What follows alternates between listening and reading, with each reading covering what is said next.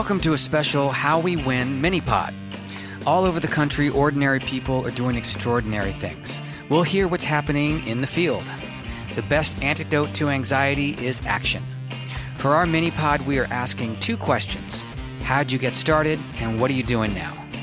Today I'm speaking with Elizabeth Vintanza and John Ballin, a married team that started the activist group Civic Sundays.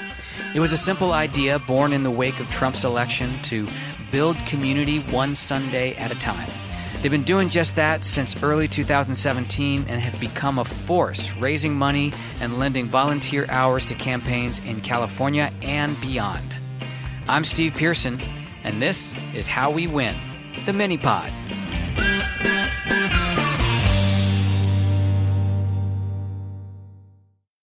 John and Elizabeth, thank you so much for taking the time to talk to me. Happy to be here. Tell me about your background first, uh, maybe starting with you, Elizabeth. How did you get started as an activist? Um, I think it started in the 2008 Obama campaign where everybody was trying these new tools of actually downloading and printing off phone lists and calling and talking to voters. We would have calling parties in our apartment. And that was the first sort of realization that you could meet strangers around the activity of political organizing and have a good time and be effective. Um, so I think that's sort of my background, and I am a teacher, so um, civic engagement and, and, teaching young people about voting and how to be engaged citizens is something that's increasingly important to me. That's great. Well, being a teacher, you're well suited to organize. Uh, uh, we are like organizers. That. that's right. yeah. What about you, John? Uh, I'm going to date myself here by saying my very first political act was protesting Reagan's Central America policies in downtown Los Angeles.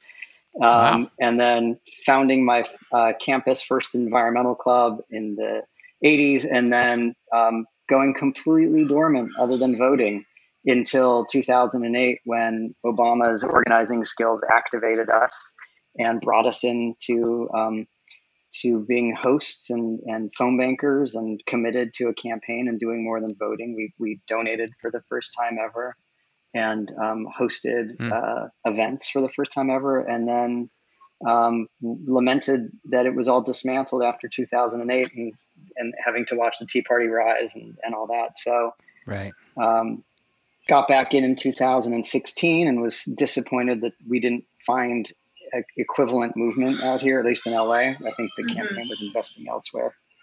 Um, you're hearing our kid in the background, by the way. How old's your kid? he is nine, and he nine. is uh, very excitedly playing uh, Roblox. So, oh, good. Um, so yeah, so after Hillary, law, I mean, with Hillary, I, I, I tried reaching out to organizers to find a place where I could phone bank because I was phone banking through her website starting in June of that year, mm-hmm. um, and didn't had no network to plug into. There were no other people until the last week uh, when I finally found a place to go, and there were all these people, um, and I met people who actually are now are good friends. I didn't realize uh, that they were at the same place at the same time. But right. when that ended, um, I decided, why don't we try creating something to keep phone banking for all these special elections and just do it in our living room? Found that Sunday was a good time for everybody and started doing it in January of 2017 and have seamlessly transitioned through COVID. And I think we're getting close to 190 consecutive Civic Sundays. Wow. So uh, let's back up a little bit because I want to hear more about yes. Civic Sundays and you know, full disclosure, you guys are friends and part of this great community of organizers here in Los Angeles, which is one of the reasons I wanted to have you on the show because you've really managed to help create a community and um, and built relationships with people that transcend just like getting together and doing work, but actually like making friendships. And and I'm so much the richer for doing this work because of the people that I now um, have in my life. And so after Trump was elected, you had the idea for Civic Sundays, and part of it was to bring people together. Part of it was because I guess you all are a glutton for punishment and don't mean mind people coming to your house all the time. But t- tell me about how that how that evolved and, and, and started. Yeah, I think it was um, John and I had met a couple of people through phone banking for Hillary nearby in Pasadena, and we all sort of were reaching out to each other because we had exchanged emails or cell phones or something like that and wanted to keep in touch. I mean, we, and so we just said, well, let's have these people come over to our house. We know that they are who they say they are, and what's the worst that could happen? And so it really did just start with two or three other people in our house phone banking. Then we you just sort of built momentum from there, and it was nice to commiserate and plan with people. You know, um, our friend Jessica Craven likes to say, "Hope is an action," and so hmm. we needed to keep acting so that we could feel hopeful and feel connected. And you know, it is nice to be in a time where you do have movements like Black Lives Matter that have been building for years, and you know, there there are these other models to follow now. So we kind of we knew a little bit more about what we were doing versus in 2008 with um, Barack Obama, where it was just you know phone lists, and so right. we were able to jump on and then so expand from just dialing to knocking on doors and writing postcards and text banking, um, and then fundraising, which is probably mm-hmm. the scariest the scariest of those possibly. Um, the fundraising, yeah, the, the, calling and asking for money, yes, and fundraising yeah via events That's not that you scary don't know. at all. that that you don't. No, it's actually not. But you know, creating events and hoping people show up and chip in their fifty bucks, and they do, and that's just yeah. So You've been very effective at doing that, and um, and I I know I appreciate the spirit you say that because I feel the same way. I hate asking people for money. I also just do not like the way our elections are run in general. No. We spend way, way too much money on our elections. It's just, you know, egregious and terrible. And time. I mean, the election cycles are so long. Yeah. Yeah, exactly. But that aside, you know, we are where we are, and and now with especially with the coronavirus, and we're not able to knock on doors and reach people that way. Fundraising is actually more important than ever because uh, these campaigns, especially some of these down ballot races, really need that money to create a digital presence and put out ads and all that stuff. So, got to raise that dough for those candidates. We sure do. Well, you know, uh, politicians need two things: they need votes and they need money. And they go to you know we the people for the votes, and then they go to a much smaller group for the money, um, and they get that, but with strings attached. Hmm. Um, and so I really um, uh, admired Bernie Sanders' this small dollar fundraising model, and knew that not everybody had you know the the star power to replicate that. And so um, I, I was lucky enough that having worked with a, a, congressional campaign out here in Southern California, we, we developed a relationship with them because we, we knew the candidate when they were in the primary and, and sort of, um, you know, knew them when. And so they trusted mm-hmm. us uh, to join in their in their call time is what they call it, which is when the candidate, you know, has to spend hours calling donors and asking for money. And, and I knew that they had a threshold below which they did not call, and that was generally, you know, about 500 bucks.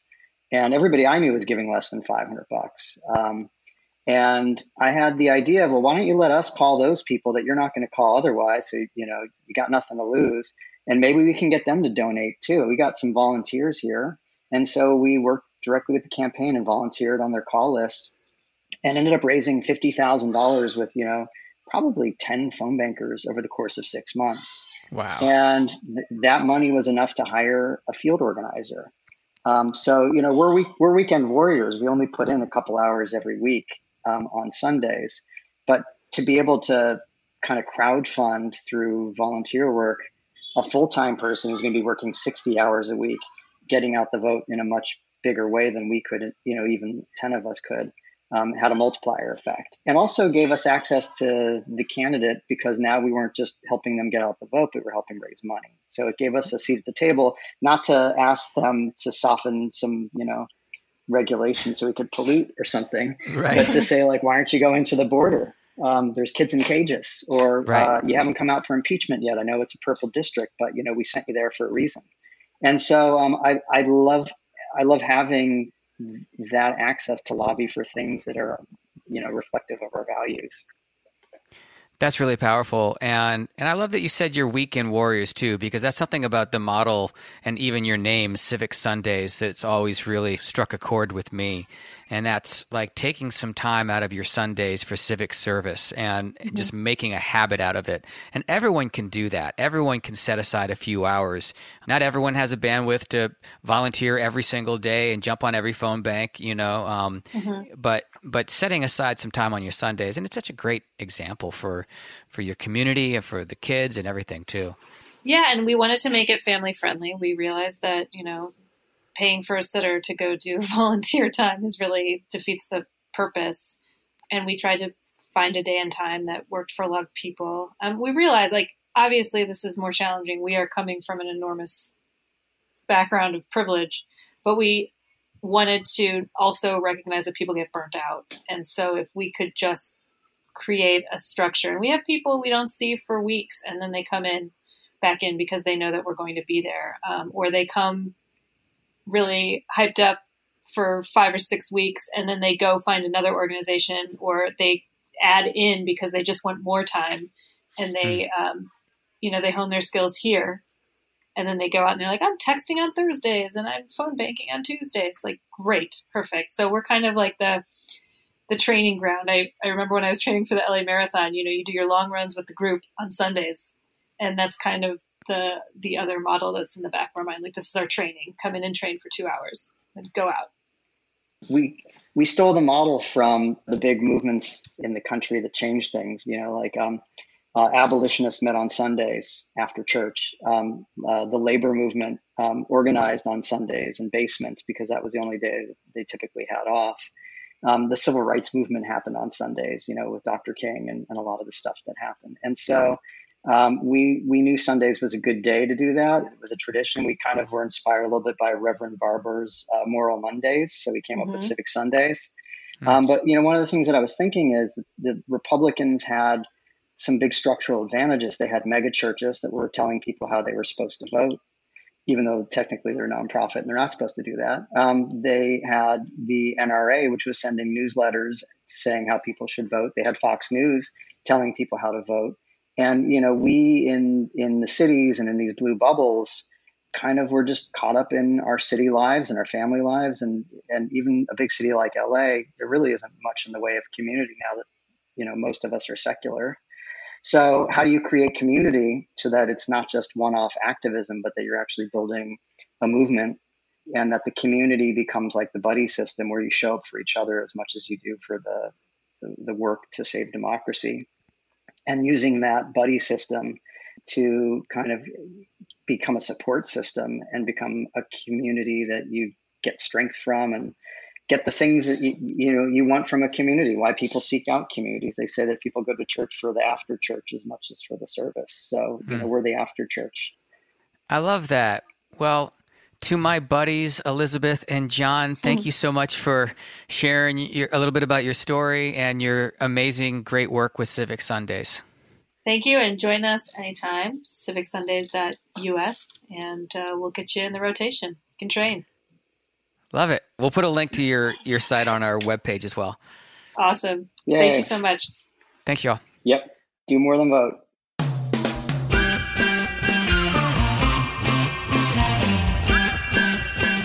Thank you so much for joining us. Just a reminder that we are in the middle of a swing left phone banking weekend of action. We will have the link to our phone bank hub on our show page at swingleft.org slash podcast.